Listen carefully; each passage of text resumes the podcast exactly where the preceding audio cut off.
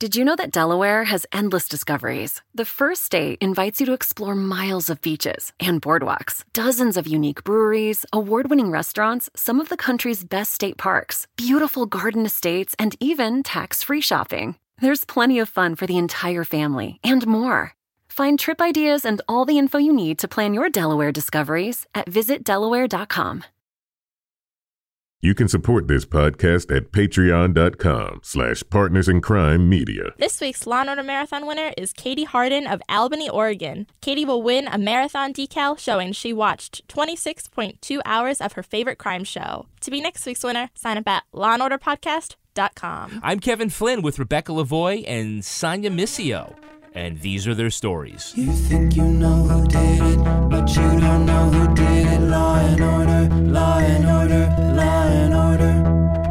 It's no ordinary police procedural, baby. It's the F N O G of police procedurals, baby. Law and order, law and order, law and order, law and order. These are their stories, these are their stories.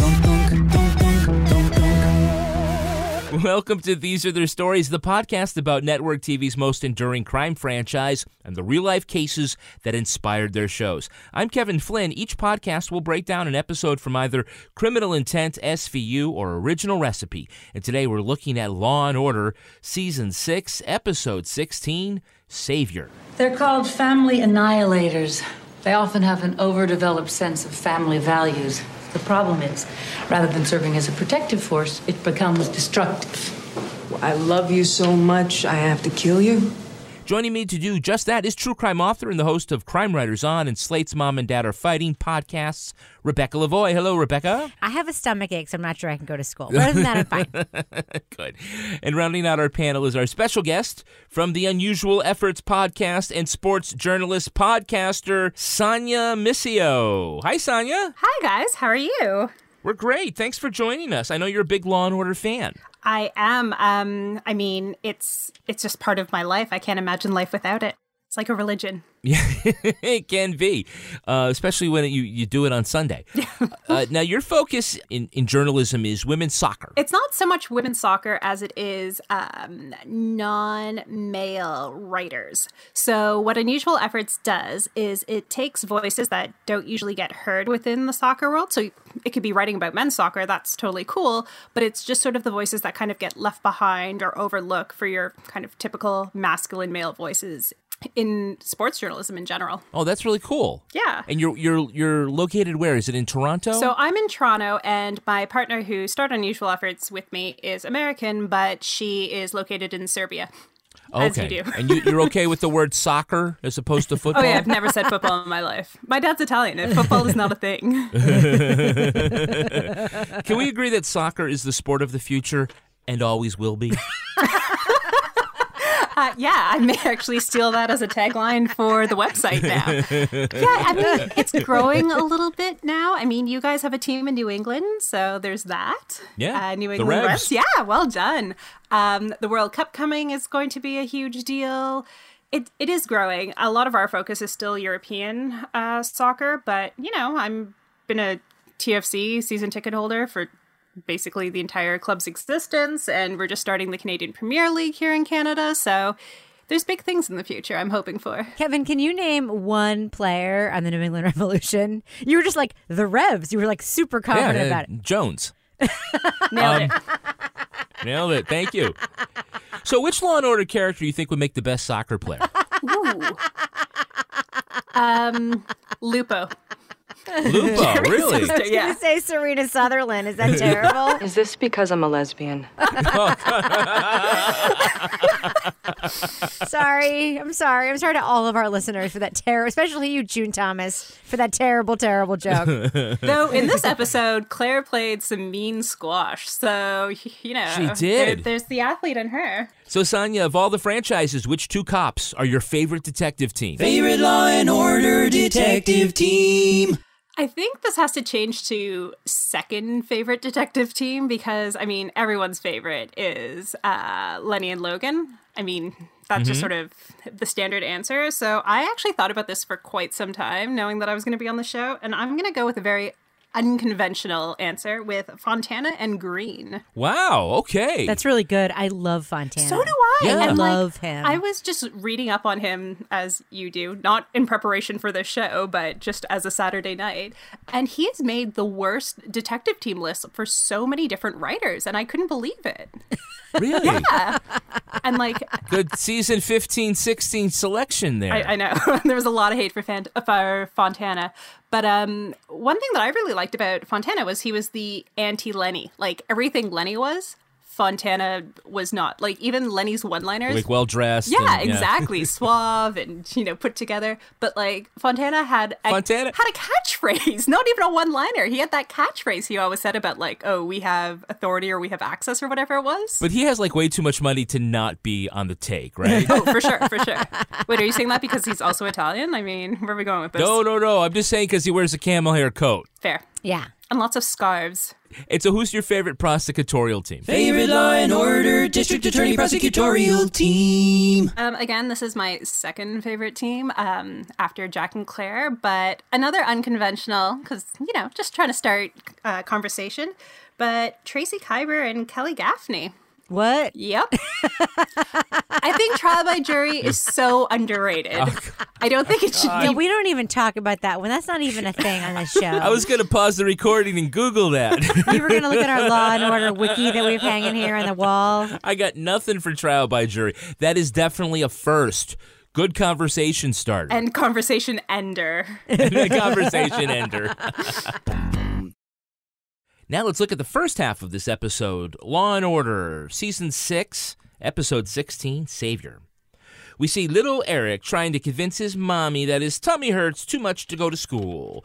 Well, wait to see how your stomach feels when you go inside your cousin's house. Oh, God. They find Joyce Weber and her son murdered, daughter Jenna Weber wounded from a gunshot, and dad nowhere to be found. Do you think it was Mister Weber? Why not? The wife takes a couple of twenty-twos. The first stop is usually hubby. But not Sonny. If Weber wanted the jewels, there are easier ways. Oh, you never heard of somebody staging a break-in? I mean, the guy's still missing. There's no sign of forced entry. The family didn't even wake up. It sure looks like whoever did this had a key. Ron Weber says he went out drinking and, of all the nights to pass out in a diner, it had to be that one. Mm. Who else might want to kill Joyce? She has been a squeaky clean liquor authority worker, and this gives Briscoe a chance to sample peanut butter and baked potatoes from oh. some street vendor with no liquor license. Joyce suddenly started shaking people down for money. Ron's position at the ad agency was shaky, and the money problems just kept piling up. The evidence against him is weak, so they search his office and find the jewelry lost during the break-in. They arrest Ron for murdering his family. Okay, so we start with a, a chuckle about a kid not wanting to go to school. Doctor Waldstein's got a new medicine for stomach aches. At least it comes in bubble gum. Comes in one of his extra long needles. You won't taste a thing. Guess what, Mom? I think I feel a little bit better now. And we transition into a gruesome crime scene. Oh, my God! Mommy! So yeah. That is a powerful kickoff to this episode. It's like a real old school Law and Order, a crime has been committed kickoff for this episode. Like, this is one of those ones where, like, even the scenery, like the and they go into that brownstone, which we know it's like an expensive piece of property. This whole episode, by the way, is very Upper East Side, which is awesome. Uh, but even like inside the house, it feels like a real place. It doesn't feel like a set, and it's gloomy and it's dark, and we see the bodies in the beds with the wounds. It's very, very dark, and it's very procedural, and I actually really like that about it. I actually had forgotten about this episode, and I was really taken aback about the close-ups of open wounds, and it just, it really did shock me, um, especially because now I'm so used to S V U, which is all, like, very clean and, like, sharp. Yes. And this was just, like, slow pan of dead bodies. And you talk about it being sort of, like, cleaner than it used to be, because one of the things that's been bothering me lately about S V U is they had to have sets for everything. Like, even places where they used to go on location, like inside courthouses and stuff, it's all a set. Everything is like set, set, set, set, set. And so when I watch episodes like this, where it's like all on location, it feels like going home. Like, this actually feels like it was filmed in New York, like a real place. Yeah. I don't know. I really, really like that. Oh, for sure. Like, even you had mentioned the brownstone before. When you go in, it's messy. It looks like people have lived there. You go into, I mean, Olivia's house and everything is perfect and neat and clean. Yeah. and, and she's supposed to be working all the time, yeah. right? Yeah.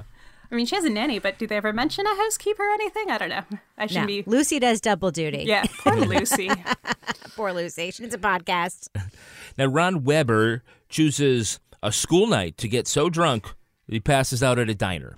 They can find the bartender that served him all those drinks, but they can't find a waitress who remembers a guy sleeping at her station all night. I actually had a question about that. So, pardon my Canadian Toronto naivete, but do all New York bartenders dress like that?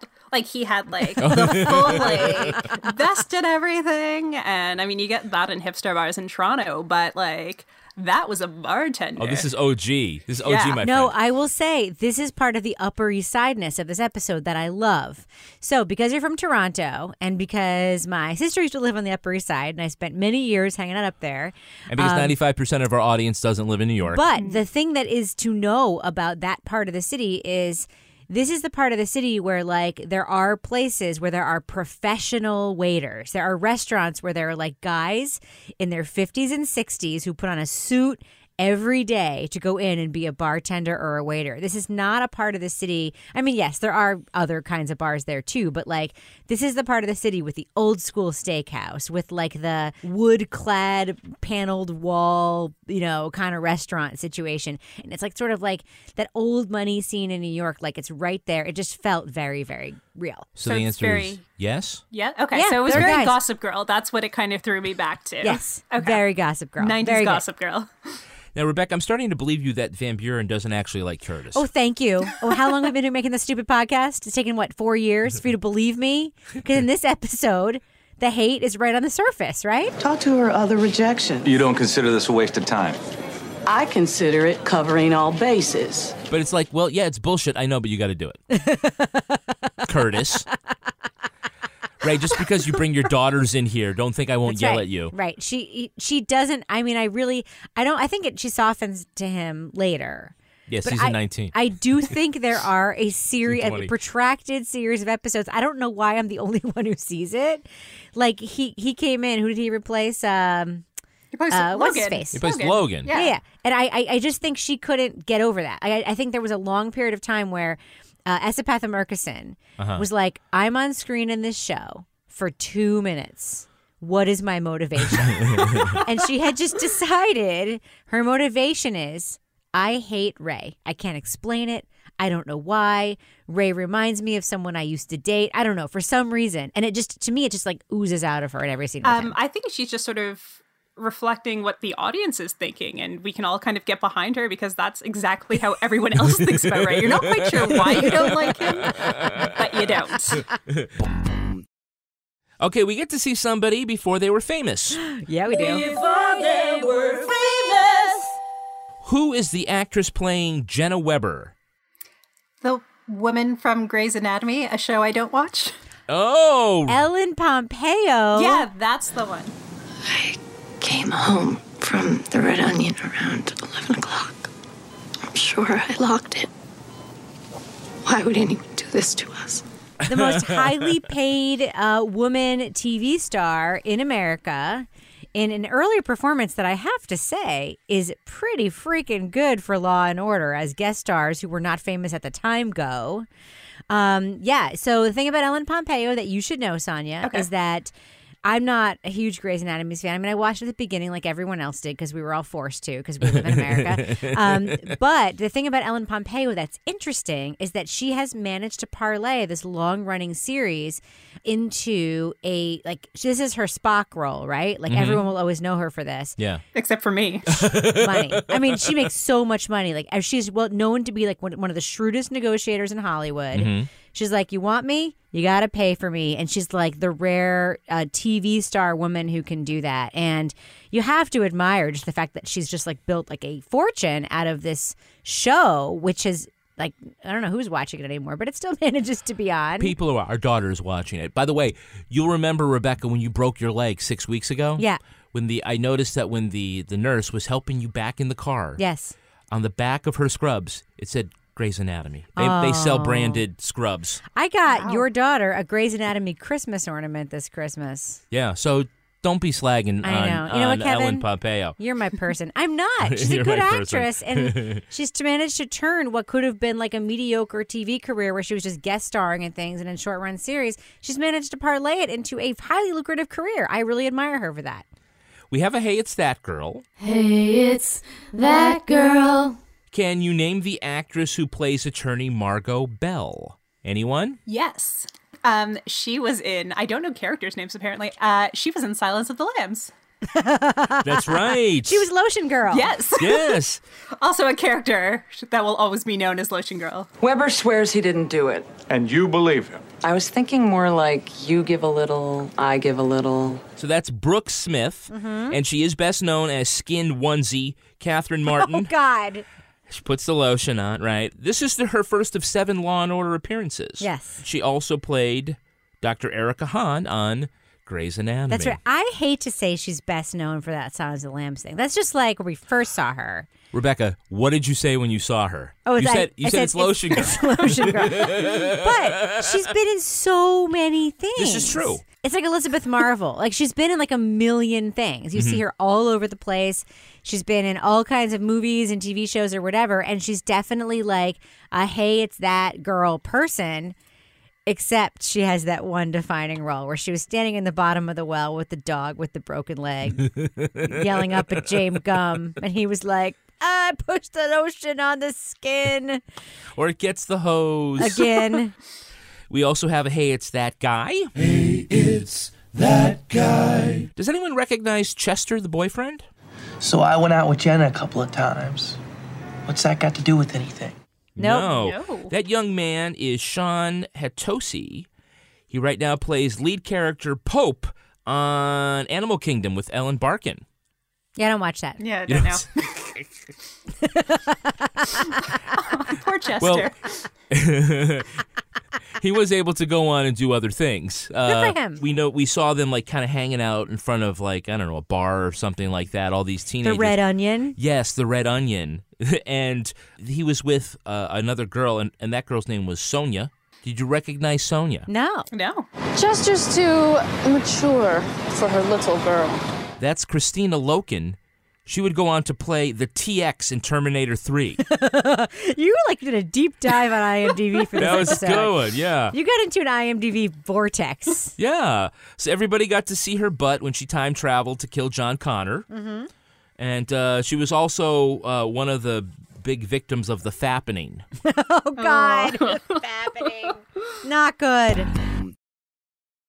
One of the reasons we know that Joyce is on The Take is because she didn't give a liquor license to these two uh, women who refused to pay. So instead of having their restaurant, now they have a little food cart. Yes. Because that's all they can swing. Right. They were like ahead of the food truck trend, right? I guess so. Yeah, they would they would be rolling in it now, honestly, like way ahead of their time. Can we talk about the peanut butter and potato seed? Sure. Who would have thought of putting peanut butter on potatoes? Yeah, when's your physical? What? Peanut butter, potatoes, it's two of the three major food groups. What the hell is that? No, like, who that wants- was... Perfect. Okay, so a little bit of background on me is I studied my master's in popular culture, so I have a tendency to pick up on inane things that no one else sees. Uh-huh. But the beautiful part about Law and Order that I love is that it's all about food. Every episode has either a scene of, you know, Claire and Jack eating takeout, or they're by the hot dog stand and they're just eating hot dogs, and it has nothing to do with the scene, but they always put in these food scenes.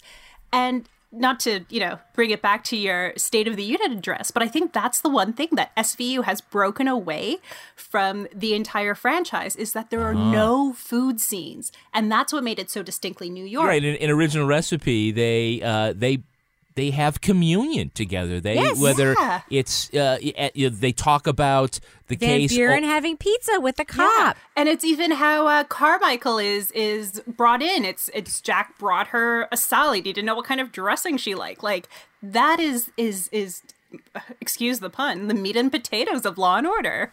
You mean the meat and peanut butter covered potatoes? I would eat that one hundred percent.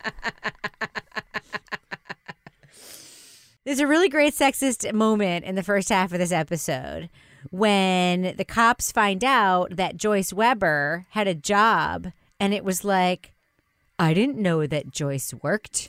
Joyce yes. worked? It was yes. the whole thing like, why Why wouldn't you just uh, assume that Joyce worked? Yeah. What's it, the matter with you people? Yeah, there was a lot of subtle sexism in this episode, um, especially in the second half, too. It was, I don't know if it's like, up, like, you know, reflective of the times, but there was a no, bit. No, welcome to America, Sonia. No. Welcome to America. Yeah, I mean, I understand that money was tight, but why does she have a government job if they can swing that brownstone?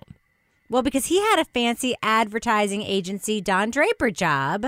Until. And then she was on the take, which you've hinted at in the opening. So that's not really a spoiler, is it? It's not a spoiler, no. We don't do spoilers anymore on this show. They do get around eventually to interrogating Ron. I didn't kill anybody. Well, that's not one hundred percent accurate, Mister Weber. See, you don't really remember what you did. Why don't you think it over for a few minutes, huh? And poor Ron. Yeah, now they say the evidence against him is weak, so they let him go, and they just go to his office, and they find that jewelry, and, yeah. which technically belongs to him, and That's they right. say, good enough for now, let's bring him in. There, again, not to play the Canada card, but where I'm from, Canada, there seems to be a lot of procedural things in this episode that I have questioned, and I, I just need some clarity later on when we get to the law side of things. Oh, well, yeah. Sonia can't understand why Ron looks so unhealthy, because in Canada, he would just go to the doctor and it would be free. I actually have a note when they were like, you got your psychiatry at the state's expense, and I just wrote healthcare, LOL. Did you know that Delaware has endless discoveries? The first state invites you to explore miles of beaches and boardwalks, dozens of unique breweries, award-winning restaurants, some of the country's best state parks, beautiful garden estates, and even tax-free shopping. There's plenty of fun for the entire family and more. Find trip ideas and all the info you need to plan your Delaware discoveries at visit delaware dot com. Have you heard? Sling T V offers the news you love for less. Hey, wait, you look and sound just like me. I am you. I'm the same news programs on Sling T V for less. You mean you're me, but for less money? A lot less. I'm all the favorite news programs and more on Sling T V, starting at just forty dollars a month. Everything great about me, but for less money? Which makes me greater, don't you think? Get the news you love and more for less. Start, Start saving today. today. Visit sling dot com to see your offer. Sling. All right, now let's look at the second half of this episode. Ron has hired Claire's law school buddy, Margot Bell. She's pushing her client to take a plea, but he won't do it, even though Olivet has never met him and says she really shouldn't do it. She testifies that Ron very well could be a family annihilator. But family annihilators typically exaggerate the importance of their role in the family. Without me, the family would be nothing. Mister Weber seems to fit the profile. I want you to tell that to the jury. Jack, I haven't examined him. I can only speak in hypotheticals. Weber will give specifics. There's no way Margot will put him on the stand. I am on very shaky ground here. At best, it's speculation. I can't say for sure. You don't have to. Just say it's possible. Ron says he was just going to sell the jewelry for money, and his breakdown on cross-examination looks bad for him. But Olivet rushes to tell Jack he can't possibly be a family annihilator because they confess. They always confess. So then what really happened? And what has to be some kind of disbarable offense, Claire and Margot set off to investigate the crime together. They learned that Joyce and Jenna would fight about her boyfriend Chester.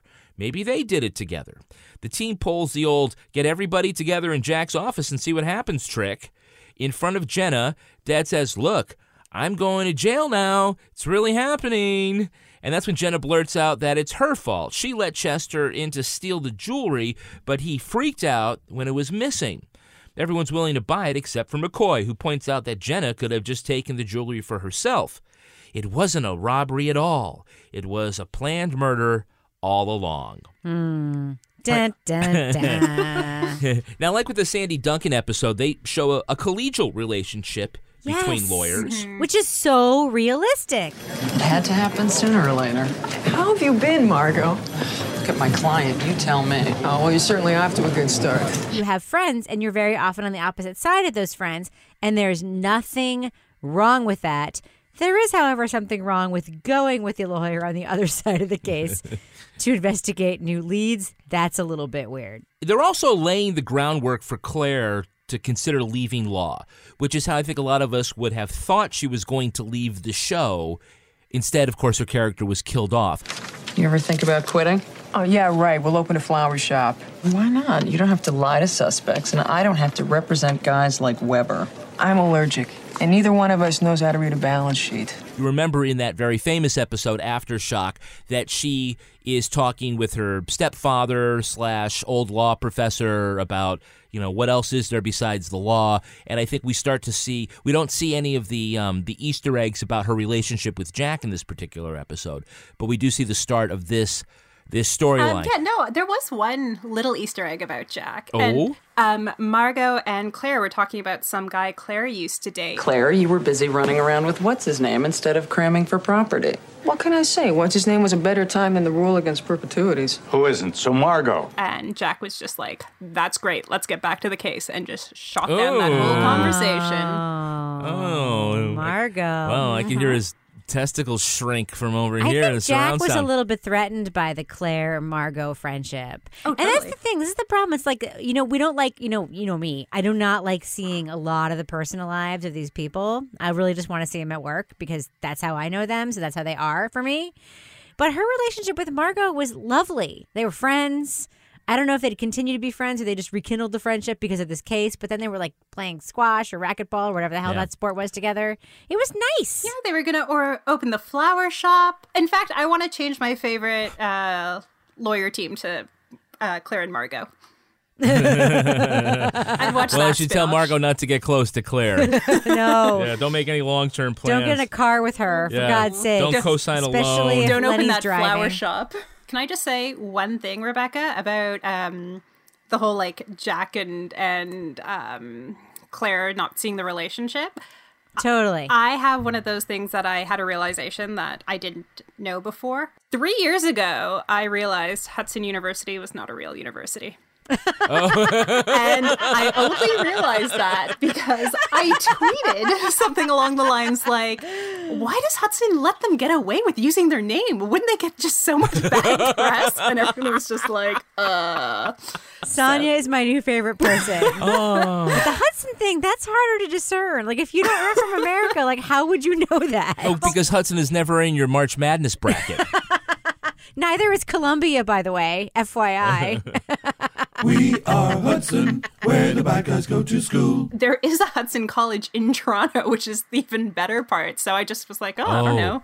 Maybe it's some sort of sister school. I it's don't where know. It's, it's where the bad guys go to say, oh. oh. Sorry. Sonia, what do you think about Olivette's role here? That she's, she gets kind of, uh, first of all, forced into making a, a diagnosis that she says that she shouldn't be making. And then she's like, uh, well, he couldn't be a family annihilator because he didn't confess to it. So to kind of backtrack a little bit, I started watching Law and Order when I was about six years old, like most people do, because I had older brothers and my grandfather watched it and had no sense of like what's child appropriate. So I grew up thinking like, these characters like Jack were like these beacons of truth and like this was like the American way, et cetera, et cetera. And the older I get, the more I realized how like just how fucking wrong Jack is ninety percent of the time. Especially to uh, my boyfriend's English and he has never seen a Law and Order before me, which just blows my mind. And the first episode we watched was the worst episode ever. It's a S V U episode, so we'll go with that. And it's one where it's like this really complicated case where this woman, a Canadian woman, is murdered and then there's like it's in the back of the mayor's house, and then there's, like, this teenage drug thing where they're giving Adderall to, like, soccer moms, and, like, there's all these different things going on. And then in the end, it's a homeless guy that she gave half a sandwich to who's murdered her. And so, like, me trying to explain Law and Order to somebody who's never seen anything and then watches this piece of shit and it's just like, this is your favorite show ever? What is wrong with you? So now going back and actually having to explain, um, we watch more Law and Order than S V U now, but going back and having to explain Jack's actions and his like methodology and his thinking, and I'm like, I don't agree with any of this. And like, I'm starting to feel bad about myself for thinking he was this American hero. Thanks, America. Look what you're doing to me. But but why is the psychological diagnosis based on the fact that he has to confess? Yeah, because that was stupid. You were all over him, Jack. He should have broken down. But he did. No, I mean he should have confessed under that much pressure. That's the typical response for a family annihilator. Why the hell didn't you tell me this before? Because you told me he would never take the stand. So you're changing your opinion. But the other thing is, is like, how does the defense attorney, Bell, know about Olivet's secret opinion that she couldn't have diagnosed that? Whatever. Clearly she knows that because uh, Kincaid told her. No, like, she went, Olivet went on the stand right. and testified knowing that she had never spoken to her client. Correct. There's a bunch of weird stuff that Bell knows that like she shouldn't know. And there's all this weirdness about Claire making this super weird deal to allow Olivet to interview Weber. Like, let Olivet interview Weber. If he confesses, take the deal. And if he doesn't, we won't use anything he says against him in court. You'll have your acquittal. That's not putting the poker chips away, Claire. That's doubling the bet. The whole psychiatrist Olivet role here, Doctor Wong, he's a man. Like, they would never ask him to do this shit. They would never ask. What Doctor Wong would do is he would say uh, proactively, I have some cutting-edge research I want to do for the journal, so can I do this shit? Right. But they always feel comfortable. They would cure the guy in five minutes. They always feel comfortable putting Olivet in this situation, and it's not cool. No, no. No, but I mean, she gets fed up, and then she goes to, like, private practice and then fights Jack in a later episode, doesn't she? It's true. She and does. Isn't she so beautiful, Sonia? Yes. Isn't she, is. she so beautiful? She's beautiful. Uh, who looked at Chester and said, yeah, he did it? So they did throw some shade at Chester about being a bad student. When he needs a lawyer, Curtis says, I'll bring you the yellow pages. They got pictures. Yes. And Claire says, stupid's not against the law. In my notes, all it says is, they're such dicks to Chester. Like, it was so unnecessary. So it's the office come to Jesus scene, right? The theory is that Jenna didn't doesn't believe that her dad is going to go to jail because he didn't actually do it. So if they kind of convince her that, no, no, no, he's actually going to go to jail, then she'll s- speak up, which to me sounds like probably not as good an idea as maybe just interrogating her. The whole idea that Jack has to be the smartest person in the room. Chester wasn't there for the jewelry, was he? He was there to murder your mother, and you knew about it. No. This wasn't a robbery at all. You wanted your mother dead. You hired Chester Manning. The jewelry was just supposed to be his payment. So, like, these women have done all this legwork and worked together to solve this case for some reason, et cetera. But it's Jack who, like, figures it out in a split second and everything wraps up all nicely. Like, it's, that whole scene was just, ugh. Yeah, I also don't like the premise that Jenna isn't just a psychopath who, like, arranged to have her mother killed, right? Right. Mm-hmm. The premise is that she's still a daddy's girl and won't want her daddy to go to prison. This is someone that just killed not only her mother, but her little brother. Like, she's a bad person. Yeah, see, I... Why do they think certain... this heartfelt shit is going to work on her? That's yeah. sexist. Yeah, see, I'm not certain I got why the brother was killed and why Jenna herself was shot. I mean, I get that mom is the target, and it's a good night because she doesn't want to have dad hurt, and him being out's good. They never explained, like, was her being shot part of the plan? Or, Did he, yeah, or her no, brother? It's, no, it was because the um, it was because the jewelry was missing, and the jewelry was supposed to be payment, and then he was also stoned, and apparently stoned makes you go on a killing rampage. No, but that wasn't it. I thought they, that was it. That was the story she. That was the story she tried to peddle, and then McCoy says, "No, wait, you could have just taken the jewelry yourself. You didn't need to have Chester come in and steal it." Yeah, I think no. she's, I think the thing Which, we're supposed to take away, like, I think she's supposed to be a psychopath, but I think she was acting that because she's a really good actress. By the way, and I've said it before, like, Ellen Pompeo really crushes this guest starring role, but however it was edited or the script was written around it didn't convey that, but I think that's what it was supposed to be. Yeah, I think I think that they could have done uh, a cleaner job of explaining exactly what the what the murder was about. Definitely, because I like I genuinely thought it was that he was going to murder their fa- uh, her family, and then they were going to run away together. The jewelry was supposed to be payment, but then it wasn't there. So then he lost it because he was stoned, and she wasn't expecting that. But... There's one thing we know, right? Yeah. Chester is her person. Yes. It's her person. Seriously? Seriously. So the one thing that I kind of liked about it, even though we just sort of tore it apart for five minutes, was the plot simplicity. Like, she wanted her mother dead, and... You know, it was an overbearing mother, and so she killed her mom, essentially, or got somebody to kill her mom, or whatever the ending is. We're still confused. But, like, if this was an S V U episode, it would have, like, incest mixed into it, and the mother mm. was really her sister, and Noah would have been, like, a murder suspect or something along those lines. And I yeah. think we really take for granted about just how clean-cut and a bow at the end Law and Order is, and I kind of miss that. And another strike against S V U. Sorry, I didn't mean this to be an S V U bashing episode. No, I love it. That's all and right. I'm still watching it every freaking week, but you're not wrong. Did you know that Delaware has endless discoveries? The first state invites you to explore miles of beaches and boardwalks, dozens of unique breweries, award-winning restaurants, some of the country's best state parks, beautiful garden estates, and even tax-free shopping. There's plenty of fun for the entire family and more. Find trip ideas and all the info you need to plan your Delaware discoveries at visit delaware dot com. All right, let's take a look at the real-life story that inspired this episode. It's time for Ripped from the Headlines. You think you know who did it. You think you know who did it. But you don't know who did it. You don't know who did it. Ripped from the Headlines. This episode shares some plot points with the nineteen seventy-one case of John List. The papers dubbed him the Bogeyman of Westfield, New Jersey. List was a church-going family man and bank vice president. When he lost his job, he kept the secret by leaving home, reading the paper, then returning for dinner. List feared financial ruin and worried his family was turning away from God. One day, List shot his wife and mother in the morning, then his two younger children after school. After making himself lunch, List went to his oldest son's soccer game, then killed him when they returned home. List left a note saying he murdered his family so they would go to heaven. He cancelled his mail and milk deliveries. He sent excuse notes to school.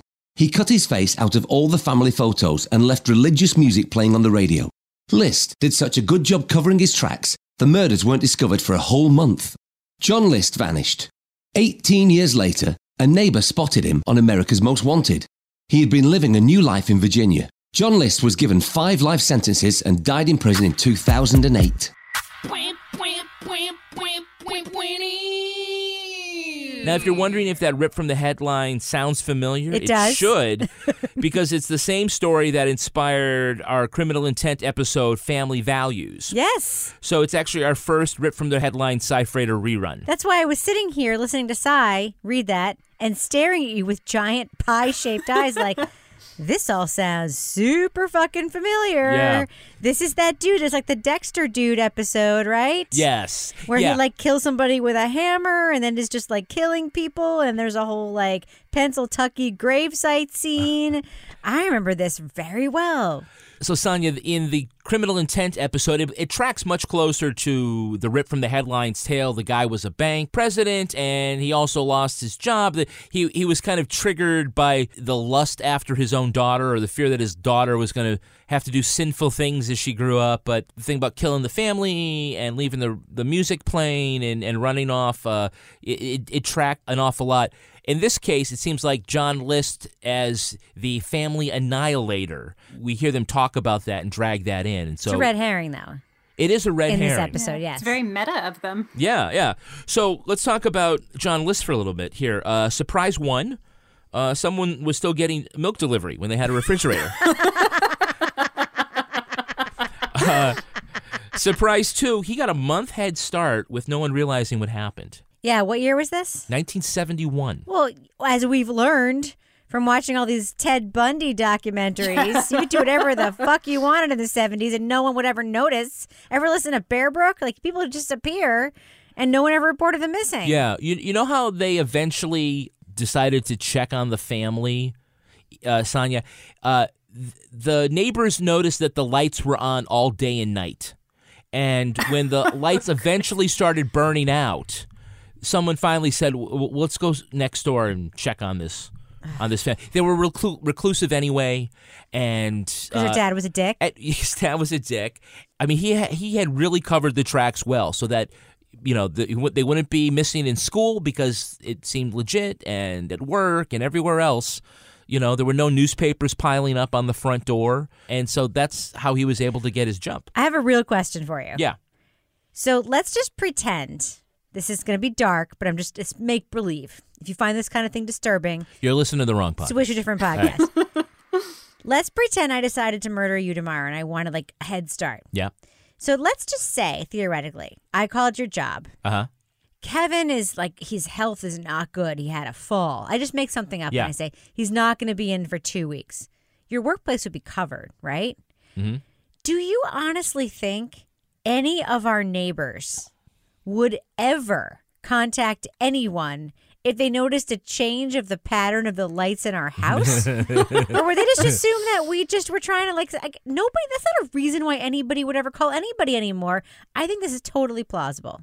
It's totally plausible. That's frightening how plausible that is even today. So here's what happened with John List. He took a train to Colorado. They found his, they found his car at the airport. They didn't know if he took a plane. He ended up taking a train to Colorado. He was living in Denver under the name Bob Clark. He met a girl and married her, and then they moved to Virginia. And that was eight, then eighteen years later, you could say he didn't annihilate his family once. God. Turned over a new leaf. No more family annihilations. Huh. Uh, America's Most Wanted had an age-progressed clay bust of him that was a dead ringer for how he looked in nineteen eighty-nine when it aired. And so an old neighbor in Denver reported him, saying, that looks like that looks like Bob. Hmm. That's crazy. You know what's more crazy? What? Did you pay Cy Frater twice to read that same right from the headlines thing? No, of course not. I already had it. So I was like, you didn't have me do the State of the Unit address either. So it's, it's like it's like a month and no pay for poor Cy. uh-huh, uh-huh, uh-huh. So do you think if you saw somebody on America's Most Wanted or maybe Canada's Most Wanted, if there's such a thing, you'd be able to say, yeah, that looks like my old accountant who did my taxes that year? Uh, that's my mum, so I hope to Christ not. um, so America's Most Wanted was another one of those shows that my grandfather let me watch way too young. And as a kid, I this just This is why assumed... you haven't emigrated, right? Because yeah, exactly. Everything in, in America not, sounds I'm violent I'm never coming weird. to the States. Um, no, but it, it was one of those things where I just assumed everyone was who I saw on uh, America's Most Wanted. So like when we had a supply teacher come in, I was just like, I bet he's who I saw on T V last night. So mm. there's some good from those shows, and then you have kids who are exposed to murder far too early and just take yeah. it the wrong way. I think your grandfather did you a favor. I really do. He sounds like a rad babysitter. I mean, I really think so. Oh, no, he was terrible. He he used to have a, a phrase, um, and it was, children should be seen and not heard. And well, so we were only well. allowed watching because we sat quietly. um, Can we try that with our kids? Because no, it's not going to work. Too late. It did not it's work. It's not going to work. But a similar case, exactly like this, or exactly like the Law and Order episode, happened in Canada about nine years ago? Maybe less really? than that. Yeah, um, a woman named, or yeah, a woman named Jennifer Payne. She was Pan. She was uh, in university, or so she said. But it was the same thing, where like she told her parents that she was going to med school, and she had this whole great life, et cetera, et cetera. And she was like forging her report cards, and things started spiraling out of control. And she had a drug dealing boyfriend, and so she paid the boyfriend to murder her parents, and it was like a family annihilation again, but it was Jennifer who was orchestrating it, and she was caught. And, wow. Yeah. yeah. And just happened outside of Toronto and Markham. She, like, really didn't want them to see that report card, eh? Essentially, that was it. I've done some shitty things to get out of confessing to my own C plus. That's right. But eventually, if you're pushed, the family annihilator uh, will confess. Uh. That is going to do it for us. We want to thank our guest, Sonia Missio. Sonia, where can our listeners follow you online? I am everywhere at Sonia Missio, and um, you can follow Unusual Efforts at Unusual Efforts. And Rebecca Lavoie, how can our listeners follow you? Well, they can listen to Crime Writers On, or they can follow me on Twitter or Instagram at Reb Lavoie. And you can track me on Twitter at Kevin P. Flynn. You can also tweet to us at Law and Order Pod, or follow us on Instagram at These Are Their Stories Podcast. Our unpaid newsreader was Cy Frater. Our theme music was composed and performed by Uncanny Valleys. Line editing by Henry Lavoie. Content assistance from Travis Roy. Lily Flynn handles promotions. To get ad-free episodes of These Are Their Stories a week early, sign up for Stitcher Premium. Get your first month free at stitcher premium dot com slash crime. All clips in this podcast were used in compliance with the U S Copyrights Act fair use exemption for criticism and commentary. Special thanks to the elite squad of the Law and Order Wiki community for preserving the evidence. If you want to know about what episodes we're talking about in our upcoming shows, go to law and order podcast dot com. Sign up for our newsletter for a chance to be our next Law and Order Marathon winner. These Are Their Stories was recorded in the yoga loft above the Bodega in Bay Saint Louis, Mississippi studio, and is a production of Partners in Crime Media. Dun, dun, dun, dun, dun, dun. All right. Partners in, in Crime, Crime Media. Media. Did you know that Delaware has endless discoveries? The First State invites you to explore miles of beaches and boardwalks, dozens of unique breweries, award-winning restaurants, some of the country's best state parks, beautiful garden estates, and even tax-free shopping. There's plenty of fun for the entire family and more. Find trip ideas and all the info you need to plan your Delaware discoveries at visit delaware dot com.